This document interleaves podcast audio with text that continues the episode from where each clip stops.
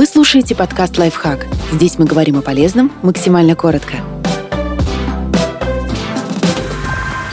Как заменить плохие пищевые привычки хорошими? Определите свои плохие привычки в питании и выясните, что их вызывает, а затем постепенно заменяйте их хорошими.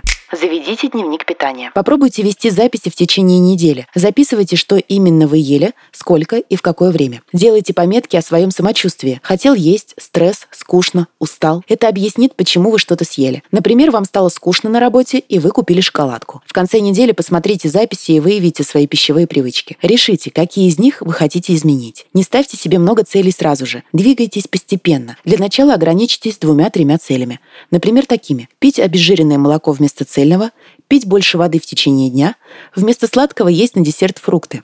Выявите триггеры. Подумайте, из-за чего возникли эти привычки. Может, что-то в вашем окружении провоцирует вас есть, когда вы не голодны. Или на выбор еды влияют эмоции. Посмотрите записи в дневнике питания и обведите повторяющиеся триггеры. Например, вы увидели что-то вкусное на кухне или в торговом автомате. Вы едите за просмотром сериалов. Вы испытываете стресс на работе или в другой сфере. Вы устали после рабочего дня, но на ужин у вас ничего не готово. Сосредоточьтесь на одном или двух триггерах, которые срабатывают чаще всего. Подумайте, как их избегать. Заранее приготовьте ужин или подготовьте продукты, чтобы быстро справиться с этим вечером. Не держите дома вредные закуски.